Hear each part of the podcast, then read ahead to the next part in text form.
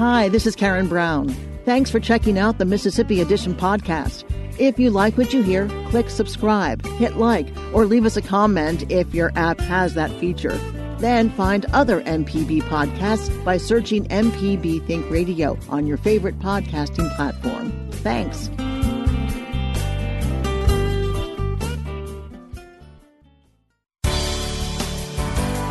Good morning. It's 8:30 on Thursday, January 23rd. I'm Karen Brown and this is Mississippi Edition on MPB Think Radio. On today's show, the House managers continue presentation of their case against President Donald Trump. We break down the Senate impeachment trial. Then, retired military leaders emphasize the importance of federal nutrition programs and the connection between child nutrition and national security. Plus, in our book club, Race Against Time. That's all coming up. This is Mississippi Edition on MPB Think Radio.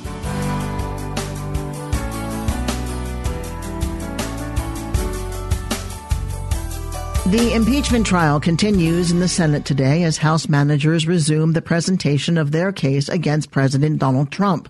The Senate will consider two articles of impeachment charged to the president by the House of Representatives, abuse of power and obstruction of Congress. Matt Steffey is a professor of law at the Mississippi College School of Law. He talks with us about the Senate's role as arbiters of justice. The Senate is the sole judge of the rules of its chamber including the rules of impeachment. Now, there have been rules of impeachment laid down since the late 1700s. Uh, this is only the third impeachment trial of a president, and they've jumped historical ear, ears. There was a long time between one, one and two, and there was a significant, you know, kind of generational break between two and three. So, uh, you know, it's a, essentially a tautology. The Senate sets the rules, and then the Senate follows the rules it set. And if it decides to deviate, it simply validates what it's done. This is not anything like a trial you would find in any courtroom that you would present the cases and then after that decide whether you want to hear any new evidence or call witnesses. There's really no feature of this that looks like a trial except a there's a judge uh, sitting presiding over it. That's the most, and you've got lawyers involved. Other than that, calling it a trial connotates the uh, the, the, the, kind of the wrong uh, frame of reference. But if this were a real trial, most of, if not all of the jurors would be excluded as already having prejudged the case. Moreover, we have some members of the jury have already announced they don't intend to be impartial notwithstanding that they take an oath to do impartial justice. Which was a question of mine. The impartiality pledge, is it simply ceremonial? Well, it, yeah, it is essentially ceremonial, although I do think even ceremonial or nominal adherence to norms is better than having no norms at all. Although you know, from the beginning, from the beginning of the House inquiry, the result in the Senate is a foregone conclusion because it requires two out of three votes. And that is such a high standard for a body like the Senate. This plays out against the backdrop of the election in November, probably in a more relevant way than anything else. What is the role of the Chief Justice is it simply to preside over the proceedings or does he have any power? I know he did some reprimanding on the first night. He did, which was very interesting. That may have been the most interesting moment for me watching and, uh, and observing parts of these proceedings. There is an interesting question. What would happen if Chief Justice Roberts decided that his role was larger than what the senators think it is. That the, the, the Senate rules provide that they have the ultimate say over whether to call witnesses and, uh, and what the rules would be. But the Constitution assigns a role to the Chief Justice by name to preside over the proceedings. And when you put a judge at the the head of the room, you invite the judge saying, Hey, I know what my job is. And inherent in the judicial role are questions of law and evidence that I will decide for myself. And that if Chief Justice Roberts signed a subpoena, it is hard to imagine there not being a lot of pressure for anybody to follow it. Wouldn't Right. that be something, though?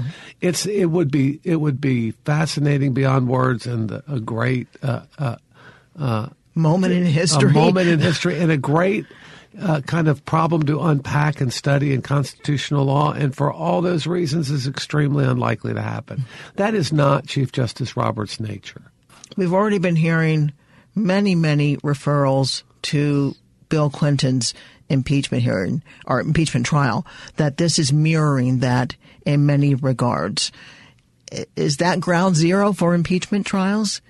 It's the it is certainly the starting point where I would begin because it's the only other impeachment of a president in our lifetimes. It mirrors it more now that the Senate has decided to enter the House's evidence into the record in the Senate. It doesn't mirror it because it allows the president to try to claim the right to have some of that excluded or excised out, a right that President Clinton did not have there were witnesses, not a lot, but key witnesses in the uh, Clinton impeachment. Uh, I will be very surprised if we see any witnesses in this trial. The question, right, is whether there's any political dissonance for members of the Republican majority between arguing, on the one hand, over and over again, the president did nothing wrong, he's completely innocent. The House uh, didn't uh, gather all the information it should. And then on the other hand, saying, but we want to gather absolutely no more information whatever or hear any other witnesses. And I understand the argument they're making that we shouldn't do the House's job, that the whole thing on its face doesn't even allege impeachable acts. But I think for most, for, for some folks, right, there's going to be some dissonance between I'm completely innocent and they overlooked uh, key witnesses and evidence and then saying, but we're not going to hear from any new witnesses or evidence whatsoever here. Press access has been severely limited. Why? Why would that be the case? Why doesn't the American public deserve to see this impeachment trial? Well, many of us do think the American public does deserve to see the impeachment trial, and we are seeing it like watching. I mean, from a distance on a single camera, like on C-SPAN, although even the C-SPAN cameras aren't there, uh, because this is fundamentally a political process. It is a political process that those in charge, in this case Mitch McConnell, thinks is better if it is as quiet and fast and ignored as possible. Uh, so I think the more it's on the news, the more focus there is on it. The calculation goes that the uh, the worse it is for the president and for uh, the uh, Republican senators who are serving as jurors. Uh, if they thought that this played to their political benefit, I think there would be greater media coverage on it. I don't think there's a, and again, I think that's also a little dissonant, saying there is nothing wrong here, but let's get this over as quickly and quietly as possible. And final thoughts about the constitutionality of all of this. Well, it is. We have assigned to the house to the House this oversight authority to bring articles of impeachment if they believe there are high crimes and misdemeanors. I think there's there, there's a, there's really three layers of questions. What do we think happened? You know, what do we think the president did? Do we think that's that, that's that's one layer? The second layer is, it, uh, do we think what he did was wrong? And then there's the third layer that if we think it's wrong, do we think it's impeachable? And that may be the hardest question of all. If, in fact, the impeachment runs through with no witnesses and an easy victory for the president, you, you know, what you feed thrives. And, and the next president would be emboldened to think that they, there will be political benefits in not cooperating with the House, not cooperating with their oversight, and acting as uh, as though they don't have any kind of pl- that there's really no room for congressional oversight. Matt Steffey is a professor of law at the Mississippi College School of Law. Thank you, Matt. My pleasure, Karen.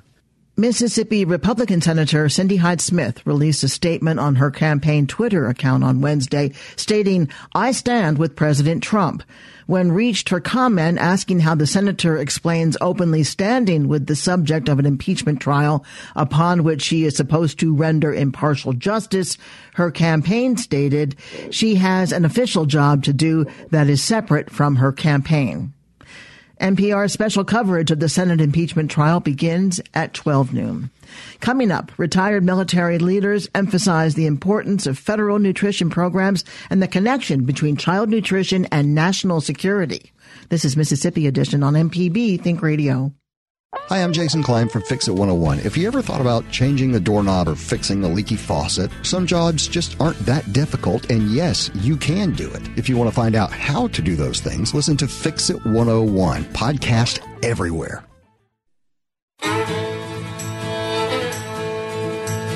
This is MPB Think Radio. Mississippi is our mission.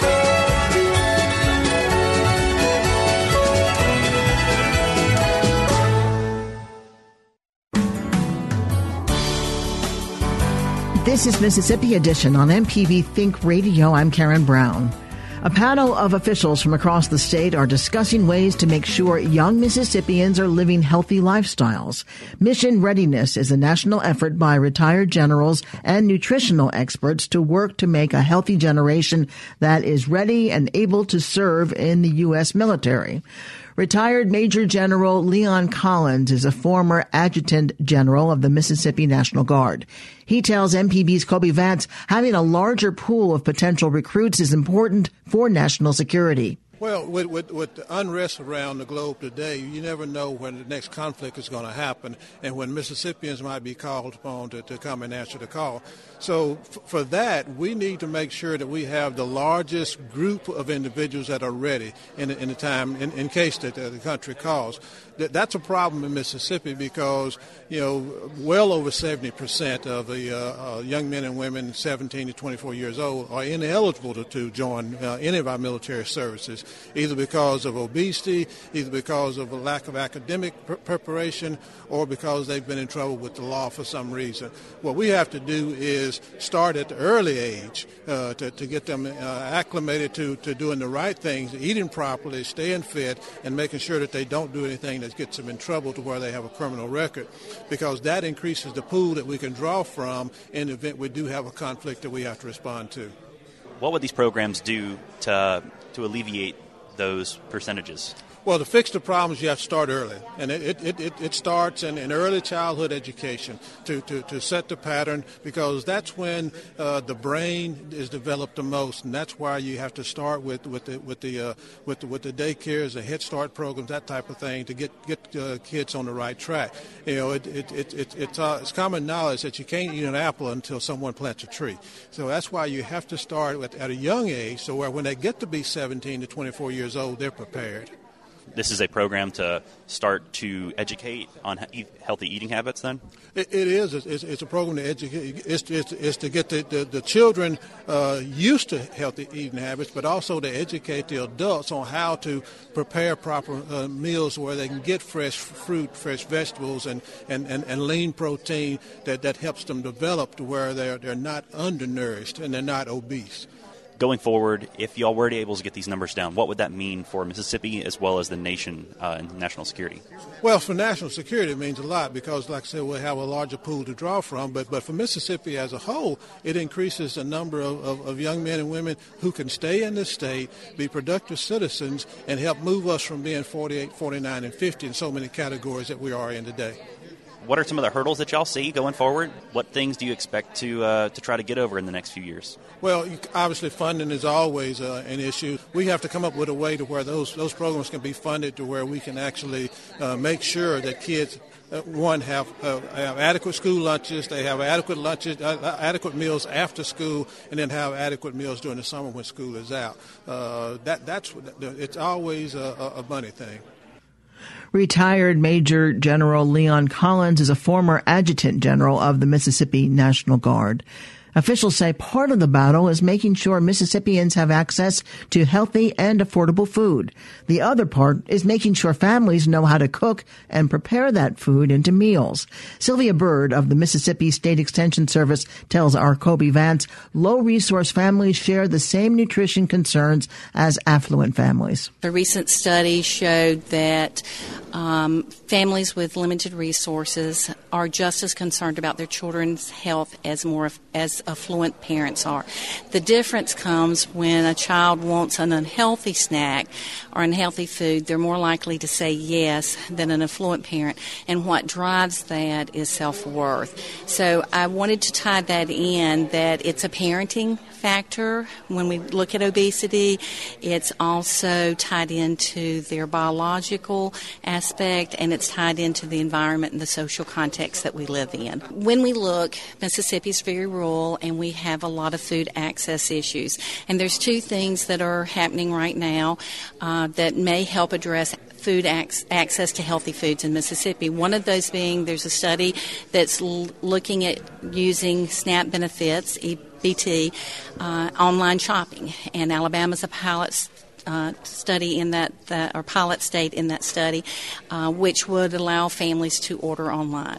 Another uh, could be ready to um, prepare box boxes of food that arrive and at the home where the family could prepare the food. So it still creates the need for the family still needs to know how to prepare those foods, and the extension service is working uh, to deliver food preparation skills and to teach those to um, our consumers. And then I know a lot of these services actually provide like step by step instructions on dealing with that. Do you think that would help to educate people in their own homes on how to keep continuing to cook healthy? I think that there's two factors that influence uh, families, and that are that's time. So I think if we can teach families that quick, easy recipes that are tasty, that they are more likely to prepare those. So, yes, I think step by step instructions. Uh, we have a lot of re- uh, recipes on our uh, Happy Healthy website that are kid friendly, kid tested, and are less than five or six ingredients that are quick and easy, one pot, one dish meals to prepare. And uh, do you think do you see this as being a good way to um, to combat uh, food deserts in the state? I think that there are potentials. Uh, we have uh, the need to have more fresh fruits and vegetables available, so access is a challenge for fresh fruits and vegetables. I do think that ready to um, prepare meals and or uh, shopping online could help to address that. Sylvia Byrd is professor and program director for the Mississippi State University Extension Center.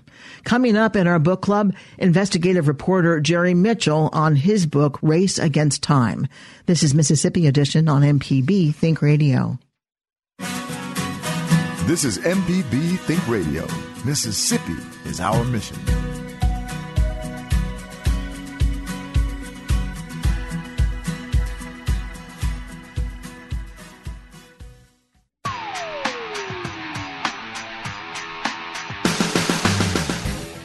Allison Walker, the Lady Auto Mechanic, host of AutoCorrect. If you're enjoying this podcast, try my podcast, AutoCorrect. We help steer you in the right direction with your car problems. Find me on any podcast platform or at autocorrect.mpbonline.org.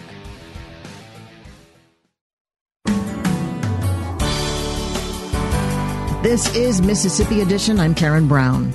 Decades ago, reporter Jerry Mitchell watched a screening of the film Mississippi Burning.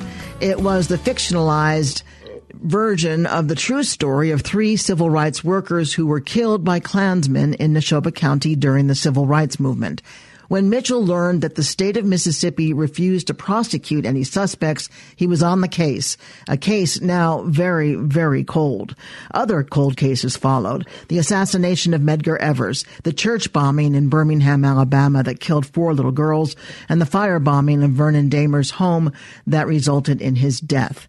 Jerry Mitchell chronicles his investigations into these four cold cases in his new book, Race Against Time. In our conversation with him, he began begins by telling us how he investigates a cold case. The way you approach it is basically go and find every scrap of paper and document you can possibly find on the case. In that case, the FBI actually did a pretty thorough investigation of the case. I think the, the case file is like, I think, close to 40,000 pages. Were you the catalyst for this case being reopened, this cold case? I'll let the reader judge that. I'm not asking you to brag on yourself. I'm just wondering. well, I, I got interested in it. I, I mean, I got interested in that case, and that kind of led me. Nothing really happened with that case at that moment. instead of kind of interestingly led me to the Medgar Evers case. Well, it led me to the Sovereignty Commission, which then in turn led me to Medgar Evers case. The, the Mississippi Sovereignty Commission, I don't know if you're like me, but if someone tells me I can't have something, I want it like a million times worse. So Mississippi had something called the Mississippi Sovereignty Commission. It was a state segregationist spy agency, and they had more than 132,000 pages of documents, spy records, and everything. And the Mississippi legislature voted in 1977 to get rid of the agency, but seal all those records for 50 years. I wasn't looking this until 89, 12 years later, but the court case was still going on. And so when I found out about that, I thought, ah, there's got to be something in there, or they wouldn't be sealing the records for 50 years. So I began to develop sources and they began to leak me the files. And those showed at the same time the state of Mississippi was prosecuting Byron De La Beckwith with this other arm of the state. The Sovereignty Commission was secretly assisting the defense trying to get Beckwith acquitted, and nobody knew that. And so that story ran October the 1st, 1989. Myrlie Evers asked for the case to be reprosecuted, and then by the end of that month, the DA's office said they'd look at the case. You also, in this book, cover the murder of Vernon Dahmer and the church bombing in Birmingham that killed those four girls. Yeah. Awful. That one in particular stands out, I think, to the American public that everyone yeah. knows about that case. Vernon Dahmer, maybe not. Well, Vernon Dahmer was a farmer, a businessman, an entrepreneur. He had his own little grocery store. And he believed that if African Americans got voting rights, that things would begin to change in America. Uh, he was right. He fought for that. He got involved in the NAACP right after World War II. Anyway, the Klan didn't like his involvement in voting rights, attacked him and his family in the middle of the night. They basically set their house on fire, began firing guns into the house. Vernon Dahmer woke up, grabbed his shotgun, ran to the front of the house, began firing back the Klansmen so his family could escape safely out a back window. Unfortunately, the flames of the fire seared his lungs, and he died later that day. And a few weeks later, in the mail arrived his voter registration card. Of the four cases that you cover in this book, were there prosecutions in all of them? Yes. Yes, there were. Were there convictions in all of them? Yes, there were. Because you were involved in these cases over a pretty long period of time, when did you sure. start writing this book? I actually started writing it at the time. People ask me how long I've been writing this book. Oh, it's actually 30 years, I guess with these cold cases, the civil rights cold cases, mm-hmm. you got people to talk to you. Oh yeah, people that knew things. People actually invited you into their homes. I know. It's hard how, to believe. How do you explain that? I, I don't know. I look really white. I'm like albino.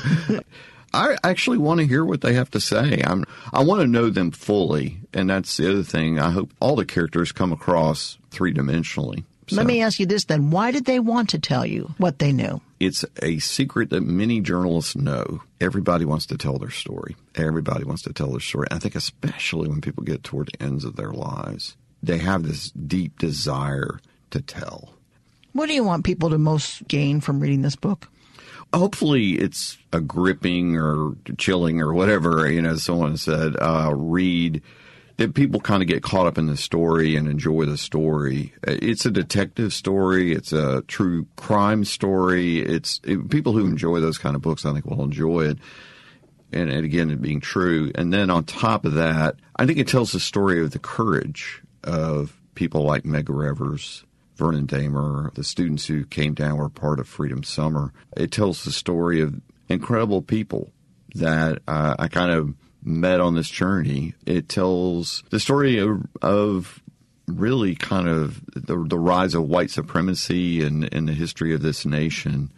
Hopefully, all those things come through. I, I, Race Against Time, a reporter reopens the unsolved murder cases of the civil rights era, written by Jerry Mitchell. Jerry, thanks so much for coming in. Thank you. Appreciate it, Karen. And Jerry Mitchell will be at Lemuria Books in Jackson, Square Books in Oxford, and Turnrow Books in Greenwood in early February. Check with those stores for dates and times. Thanks for listening to the Mississippi Edition podcast from MPB News and MPB Think Radio. Don't forget to subscribe if you haven't already, and if your app lets you, leave a comment or review. We really do appreciate it. Remember, you can always get in touch with MPB News on Facebook and Twitter, and fresh episodes of the podcast are posted every weekday morning. I'm Karen Brown. Thanks for listening. This is Mississippi Edition from MPB Think Radio.